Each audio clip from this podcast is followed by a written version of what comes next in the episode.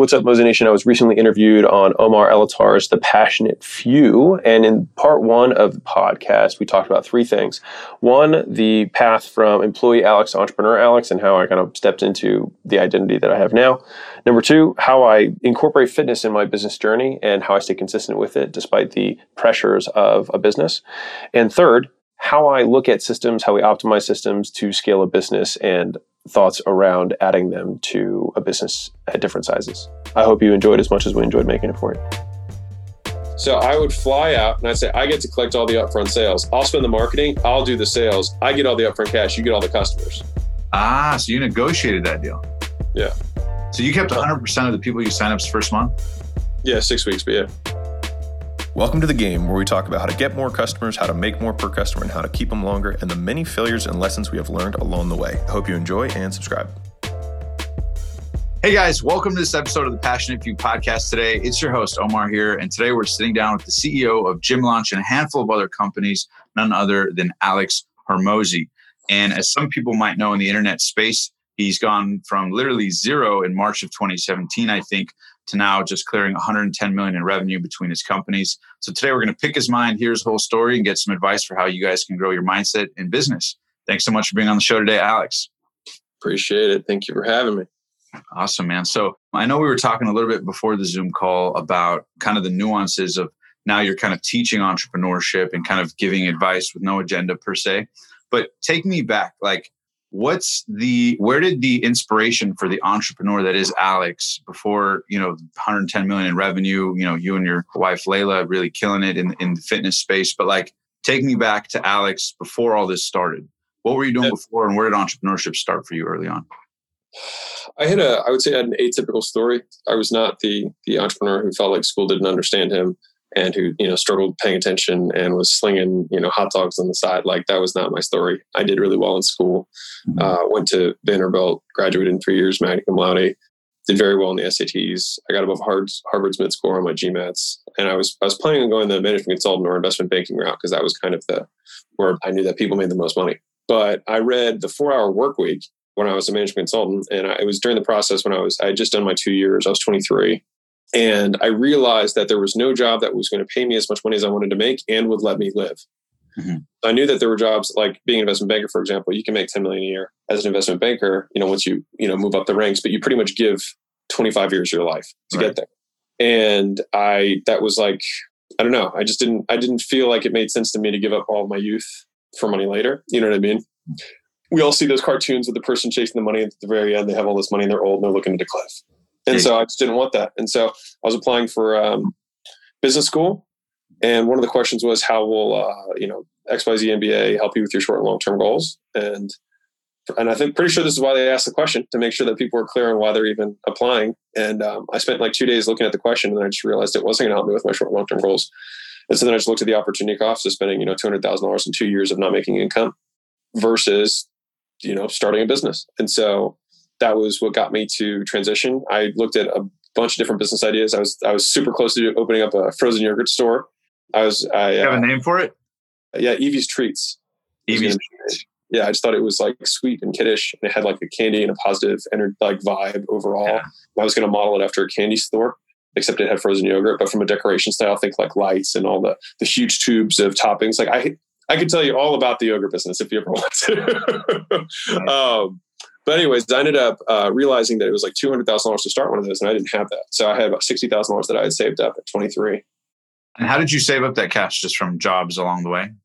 From the consulting gig that I that I that ah, I landed gotcha. after college. So I I, I had. Um, how much were you making, give or take, doing the consulting? If you don't mind sharing at that time.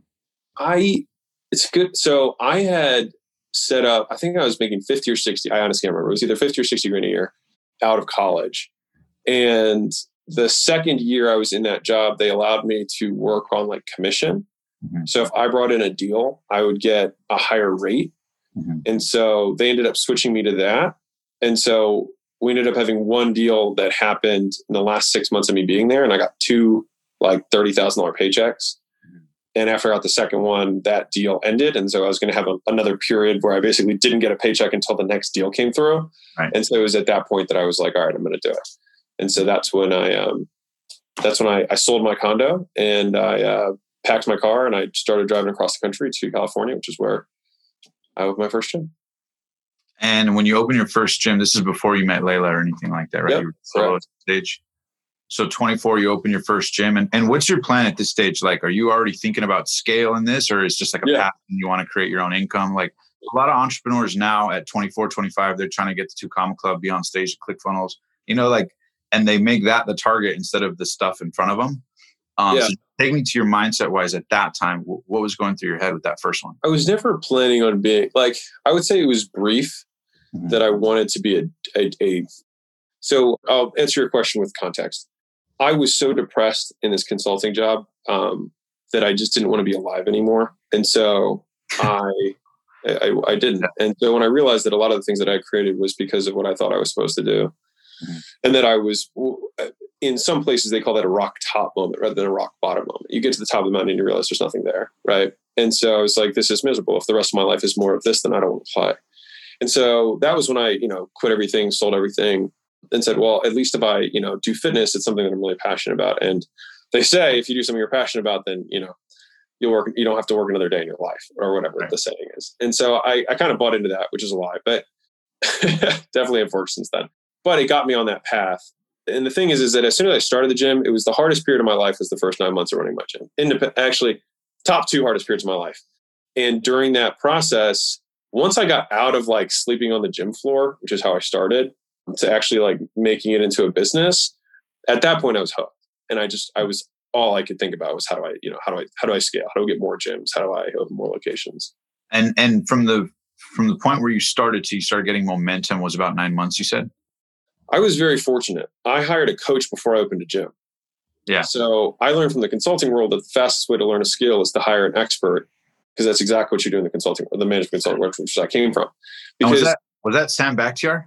it was seven figure Sam. Yep. Yeah, yeah. So Yeah. I actually, so I actually knew Sam. Rest in peace, Sam. And uh, yeah, I know that he was instrumental in so many people's uh, fitness journey. So, what what did you learn from him, man? That's awesome. Yeah. So to, to my knowledge, I was, I am, I think Sam's only apprentice. So he created, it's kind of funny, classic Sam fashion. I emailed 40 gym owners that seemed like they were doing something. He was the only one who replied to me. I was in Baltimore. He said, come on over. Sure, man. See what we can do. I drove over, knocked on his door, and he was like, holy shit, you're here. Like, that's weird. Like. I was like, yeah, I'm here. And he's like, where are you staying? I was like, I don't know. I just showed up at your door. And he was like, you, I was like, no, I literally just got out of my car, like from Baltimore, like, hi. And so he said, well, you, you know, I'm busy right now. He's like, but uh, you can come over to my place for dinner tonight. And you can sleep over. And I was like, oh, thanks. So like, that was kind of the guy that Sam was. And I think Right. Sam, Sam was a really passionate guy. He was definitely very opinionated. He created a lot of enemies and a lot of friends, but you always knew where you stood with Sam. So he, uh, he took me in and then I woke up with him every day. You know, I was at the gym at four with him to kind of learn the ropes. He let me sign up for his mastermind. So he was like, it's, it's 10 grand for my mastermind. So I said, okay, here's 10 grand. I was like, I don't have a gym. He said, it's fine. And then he turned around and gave me a job. So I was like, he started paying me back the money from the mastermind that I just paid for. and then 90 days in, I found a location and I said, I'm going to open this one. So How um, scary? How, how scary was it for you to invest the cash at that time? Because that amount of money when you're in your mid twenties and you know I had 60. So I knew I had 10 left or 10, 10 less. And then I had 50. Like I was just running off of like, how much money do I have? right. And then uh, I opened the gym, I think, for 37 Mhm. or something like that. And I spent money you know, in the three months in between. So I know I had $5,000 left in my bank account when the gym opened. And was fitness already a part of your routine? And I just want to Yeah. zoom in because I think a lot of people, obviously, you're fit as hell. We see all your caps videos on your Instagram. Uh, yeah, I was, I was, I was, I think when I was 15, I was already very fit. Like I was already like extremely fit.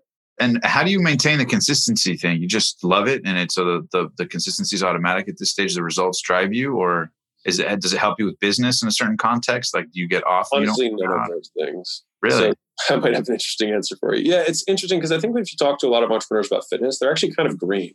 They're new to it. I've been training for 17 years. So as though like, despite the fact that I'm younger, like I'm actually, I'm like old in the iron game. You know what I mean? how, how old are you uh, now? 31. 31. Okay. But like I've been training for a long time. Like I, I mean, I had state records when I was 20. So mm-hmm. like I've been competing for a long time at that point already. You know what I mean?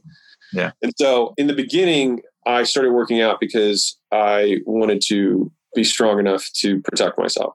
And then it transitioned from that to wanting to get girls, which it didn't help with, but I, that's what I thought it would help with. And then from there, it transitioned to, to status, right? Once I was in college, it was more about just like looking good in general. Mm-hmm. And then from there, it transitioned to uh, being about progress because then I got into the strength game and really started like powerlifting and competing and all that. And then once I opened my business, from that point going forward, and that was 2013 when I opened my gym, my first gym, fitness no longer was a priority for me. My body was the vehicle for growth prior to the business, and then the business became the vehicle for growth as soon as that started. I would say from then until now, it's been more or less the same, which is I work out because it is a part of my identity. I enjoy what I feel like after I work out. I take the same amount of inertia to overcome to get to the, the workout you know facility like i have and i'm working on this now hopefully i mean i have achy joints like my my knees hurt my hips hurt you know what i mean because i've been doing a lot of volume for a long time so like i get in there and i just try and clock i just call them punch in. It's just like i clock in i clock out i do my i do my volume and i go about my life because i am in the fitness space and i need to look a certain way. And so that's kind of what i've kind of tricked myself yeah. into. It's like i have to look a certain way. Yeah i don't think i actually have to but sam, i tricked myself. Sam actually sam actually told me that too that uh that it's like used as like a pressure motivation and that's why so often you see that you know very seldomly you see people in other careers actually maintain their physique over the course of years. It happens but it's an anomaly. Usually yeah. people who maintain their body are in the fitness space because they're walking billboards. It creates that pressure of like shit i'm an example of what i teach at yeah. some level at least in your head. Yeah. Yeah it's difficult because you also a lot of things that make you look super fit are actually not good for your health. So right. like me walking around at my body weight in general is not good for my longevity, which is one of the things I struggle with because I want to make progress, right? I want to get better. But me getting better, I actually think, I mean, if I get bigger now, I just look worse. Mm-hmm. And if I get stronger, my joints hurt more. And if I gain more muscle, I live less time because my heart will give out. So that's yeah. like the real that no one talks about. So those are the things that I look at. So for now, it's like I'm just I train to train so that I can maintain where I'm at. I may lose 30 pounds, you know, when I'm 40, just to get even leaner. But yeah. anyways, not to not to digress into a fitness tangent. No, no, it makes sense because a lot of people, I'm sure, think about that. You know, a lot of times, you know, they say one area affects the other. Have you found that when you don't work out for X amount of time, it starts throwing you off in business a little bit, or starts throwing off your mind or rhythm at all? Not at all. Not at this stage, yeah. No, not at all. If I don't work out, I'm I'm just uh, if anything, I have more energy. uh, I mean, I, I used to I mean I used to sell fitness, and so I would tell people like, oh, the reason you're tired is because you're not working out. And I think that there's there's some truth to that because it's usually because people are just so unaware of their body and what they're eating, and they're so out of touch. But like, I I know what I eat. I know how many grams of everything that go into my body because I've been doing it for such a long time. So, and if I take a week off, I'm fine. You know what I mean? And I I work out. So you occasionally pig out then you're human. You're not just like the super disciplined robot that's up at like 2 a.m. or 3 a.m., 4 a.m. every day. Well, it's What's balance for you. So there's, so I, anything that I can't do forever, I don't do. Mm-hmm. And so I don't, I don't follow diets. I don't like none of those things make any sense to me personally. Because unless you're competing, right, which just about no one is, then the only thing that you have to do is something that you can do for a sustainable period of time. And so for me, like I'm writing a book on it because Russell, I've, I've, I've, had so many conversations with entrepreneurs. I did this, I did this weekend where it was eight entrepreneurs and all of us are doing about half a billion a year in revenue between the eight of us. Mm-hmm. And everybody went up and shared tactics and whatnot. And then during lunch, everyone's seeing me eating cookies and Twizzlers and they're like, what is wrong with you? Um, and on the second day, they saw me doing it again and they're like, what the hell? Like, seriously. And they're all like, no, I do keto because they're all entrepreneurs, right? No, I, I, I eat only two fats and I do intermittent fasting. And I, they're like, they're always just doing all this crazy shit. Right, right, right. Sorry if I was not supposed to cuss. No, no, you're good. And I was like, you guys just have it all wrong. Like, I eat two pounds of meat a day, which is 200 grams of protein.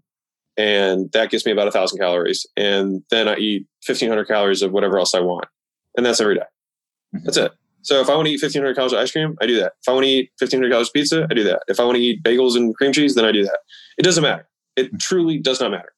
And it's just not sexy from a fitness selling perspective because it's like everybody wants to have a unique mechanism.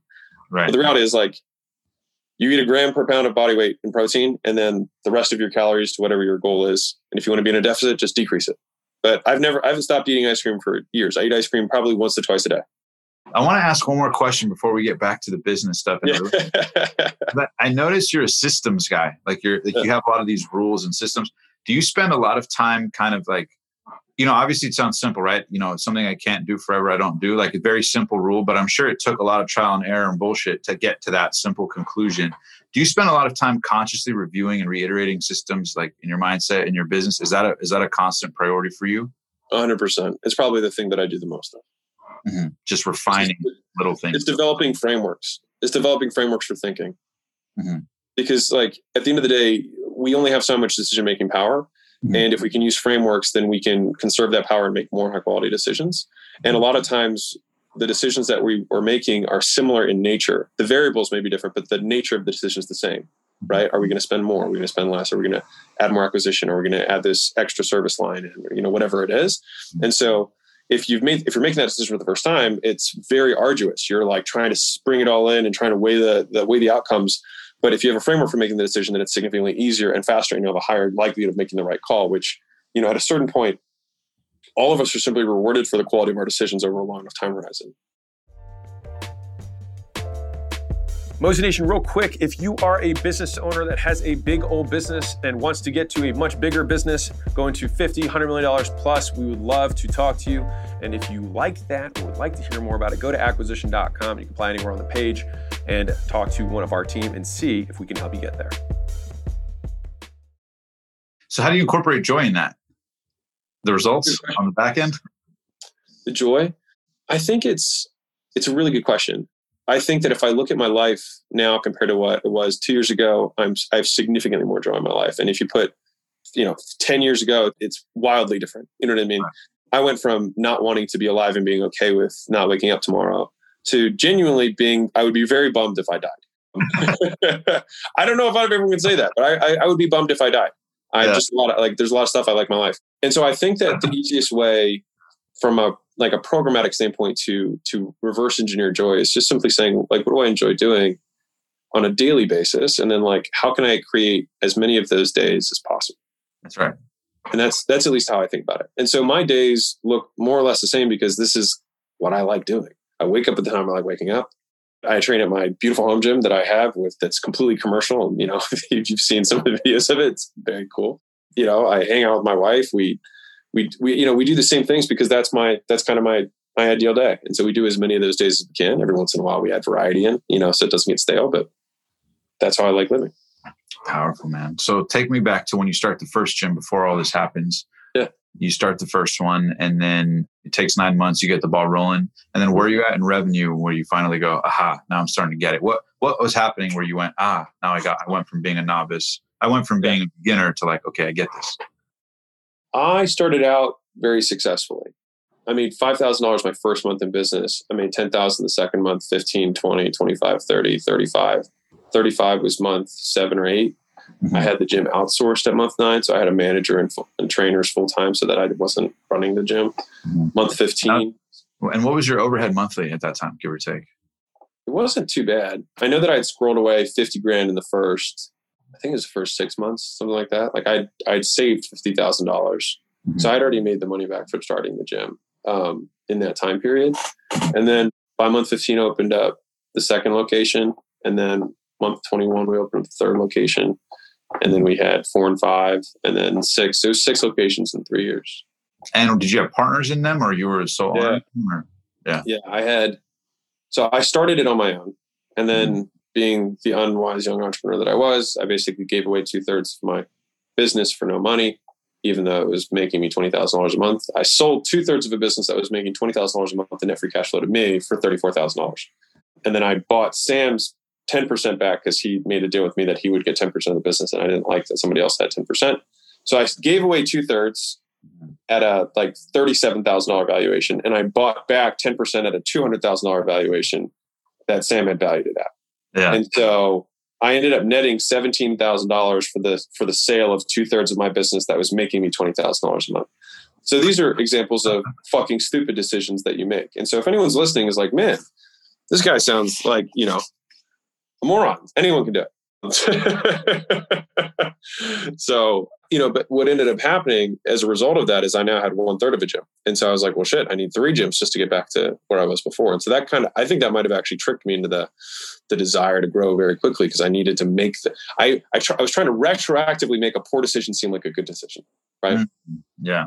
And so that was why I went into this trying rapid growth mode. So I had the two partners for the first two locations and the third location. And then me and one of the partners bought out the one the third partner. Mm-hmm. And then I ended up buying out the first partner. And it took three years to do this process and then sold the gyms. And, and how old are you at this age when you when you sell the gyms in your I was 20 I think I just turned 27. Okay. 26 or 27, I can't remember. Yeah. Mm-hmm. So that was when I sold them all, and it was right at the I mean, all of this stuff. All my my timelines overlap, right? So I had my gyms, and then at this point, I had it was me and my and the one partner, and I was like, "Hey, man, I'm going to open this gym." And so I opened my fifth one on my own, opened my sixth one on my own because I didn't want to do the partner thing anymore. Because we also had different different opinions about how we wanted to run it. Nothing wrong. It was just he wanted to go high volume, low cost. I wanted to go super premium, lower lower amount of people. It's just different.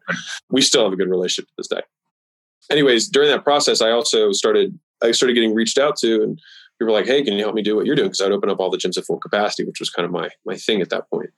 And so I started flying out to gyms and doing gym launches, right, which is what we'd call them. So I'd fly out 21 days, sell 100, you know, 100 to 200 people, which was how, a lot. How much, were, how, much were, how much were you charging initially for that? I charged nothing, but I averaged $100,000 in sales for myself every 21 days. So it was working out well. So uh, sorry, let me understand that. So you're, you charge nothing, but we're doing a hundred thousand a month. Yeah, per gym. So I would fly out and I'd say, I get to collect all the upfront sales. I'll spend the marketing. I'll do the sales. I get all the upfront cash. You get all the customers. Ah, so you negotiated that deal. Yeah. So you kept 100%. You kept 100% of the people you sign up first month? Yeah, six weeks, but yeah. That's fucking smart, dude. Well, it's free acquisition for them. Right, exactly. And they have a fixed and they have fixed costs and they so like already, like the fact that it motivates you because you get paid for what you deliver on so it's it's aligned yeah yeah there was no there was, i was like i'm risking everything here. I'm paying for a hotel for 30 days. I'm paying for a rental car for 30 days. I'm paying food for 30 days. I'm paying ad for 30 days. I got commissions for 30 days. I got all that. You have nothing out of pocket. So as a result of that risk that i'm taking on i get the upfront for six weeks and then you get the next two fucking years from the client. Yeah yeah. What made you what made you think of that? Or was that just your intuitive first idea? Or did you kind of go back and forth weighing that decision out? Because that's no, that's, a little, that's a little scary right? To for your first time to pitch that it's like people don't sell that all the time right? It's not like a, a normal there's no risk to them. Yeah. So i was like pay 500 bucks reserve the date and i'll fly out. I was like like why $500 i was like because i'm going to put three grand in in in flights and stuff to your facility. I was like this is literally just a token of commitment. Yeah. And they were like all right fair enough. Okay, cool. So then, and then right away you start getting one after another client, client one after another. Yes, I've, I did 33 launches over two years. And you make your first million bucks during the stage. So this is this is where the uh, the online community is a little bit, you know. Yeah. Uh, I mean, the gyms that I had were already doing two million bucks a year. Um, yeah. But like, I wasn't making two million dollars a year. like, it's just it yeah. revenue, not profit. Yeah. Um, I barely had anything, and then I sold the gyms. I basically fire sold the gyms because I wanted to start doing the gym launch thing because that's what Russell, who became my, uh, I signed up for Inner Circle as a gym owner, which made no sense, by the way. yeah, I was I was on the on the sales call. Uh, the guy was like, "Oh, there's tons of gym owners here. Like, it'll be like you'll love it. You yeah. get you'll get super connected." And it was one of the best decisions I ever made. But none of that stuff is true. It's true. And it has nothing to do. Like he might not have known. There was nothing disingenuous about it. It just yeah it, the group was I was the only brick and mortar owner in the group. But because of that, they were like, "What are you doing in a brick and mortar gym?" like, "Online is where it's at." And so when he heard what I was doing with my gyms, he was like, "Dude, you have six gyms and you're you're 20, you know, six. He's like, "You need to be teaching people what you're doing." Uh, and I was like, "I don't want to teach anyone what I'm doing." I was like, "This thing is like I've spent so long developing this whole process. I don't want to give anyone my secrets." And so that's what transitioned me to doing the launches because I still didn't want to give away the secrets because I was so scarcity mm-hmm. mindset stuff. And then finally, through a series of unfortunate events, basically we were doing like six or eight gyms a month. So we started scaling it up, right? I had eight, uh, yeah. do eight gyms a month, you know, and how, they didn't. How are, you, how are you handling that demand? You were just hiring like crazy, like just com- like getting the deals and then figuring out how to service later. Cause that, that must have been, I mean, for somebody, especially like yourself that like systems and like things in orderly fashion. It was a mess. It was yeah. a mess but cash was flying in, so you could use that cash to clean up the mess. Cash no, wasn't really flying. Cash only flew in after we started doing the launches. So it's like someone would say, "Yes, I want to do this thing," and let's say it's what day is today? So it's April, right? So uh, they, they would say yes. I'm like, well, I can't slate you for May because I've already got gym slated for May. So I was like, I could put you in June. I've got two slots left for June. So and so I had to balance how many gyms I had versus how many sales guys. The thing is, as soon as I moved to the next month, I had to get eight more gyms because I had eight guys. And I couldn't get 10 because I because I still had eight guys because I didn't then you're like, do I scale up two more? But that means I have to do 10 the next month, right? So it's so that part was scary. But uh, the issue with the problem with the original model was I was the one holding the bag for the liability. Right. So I made all the sales, I processed the payments, but I had no control over delivery. And candidly, the people who were coming to me who wanted to get more clients weren't, I mean, this, if we're being candid here, were not the best gym owners because really good people at delivery have full gyms, right? So the people who were really struggling were the ones who came. Mm-hmm. And so they didn't do the best job of delivery at the time. And so I had two gyms in a matter of a week tell all the clients that I had sold to refund after I left. Oh, and it wasn't me; it was one of my sales guys. But like you, you get the idea. Yeah. So I got a hundred thousand dollars in refunds, and like I didn't. That was like everything I had saved up at that point. I had a hundred thousand dollars in refunds, and and basically the percentage of refunds that were there exceeded my margin in the business. Holy and so shit. what ended up happening was I had to sell more the next month to cover the month before's refunds, and I had to do that. And I had to do that two months in a row, and the nut kept getting bigger with every month that I would scale up. And so it was just this. It was horrible just the pressure was just it was it was horrendous. Do you think that, so, that pressure that pressure was necessary at least at that stage to catapult you to like have to figure it out because like there was literally no other option.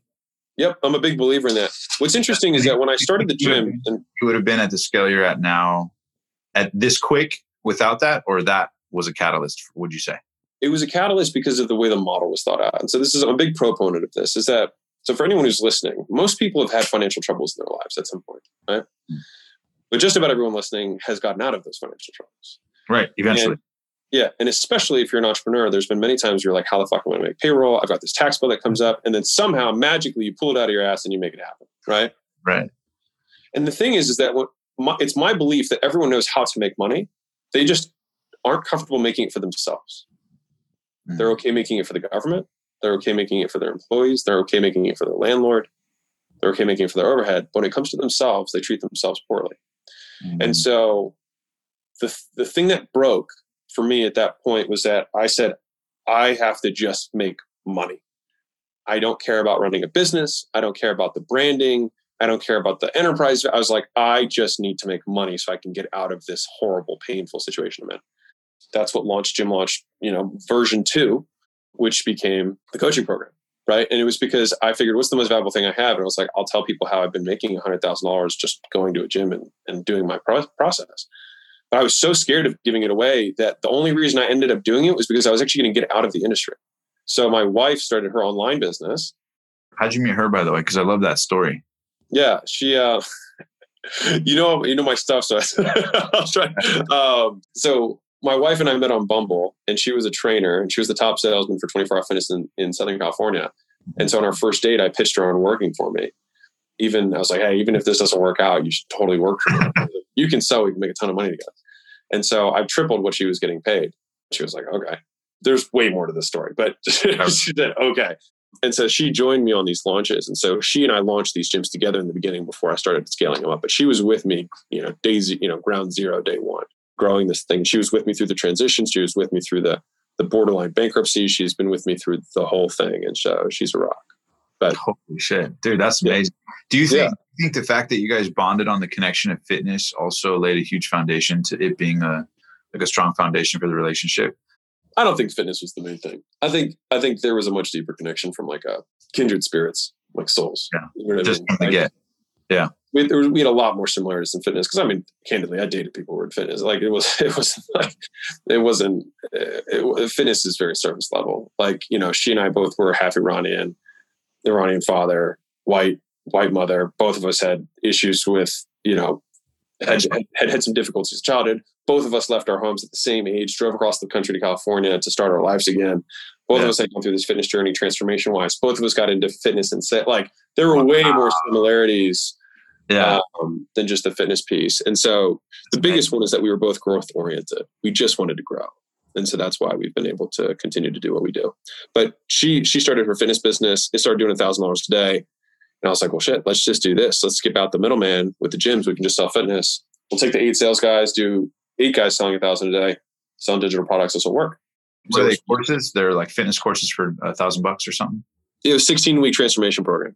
Okay. Yep, that, and she would coach them through. It was like a it was like a done with you program kind of thing. Like this is the curriculum, this is what you're going through. I'll talk to you every week to make sure that you're following it. We adjust things, etc. And it started working. And so I had eight gyms that were supposed to launch the next month. And um, I called them up and said, Hey, you know, we're not going to do this. We, you know, we pivoted directions. And, you know, they were like, Hey man, we need this. And only at this point because I didn't think I was going to get into fitness because I was so scarcity mindset that I was like, fine, I'll sell my secrets.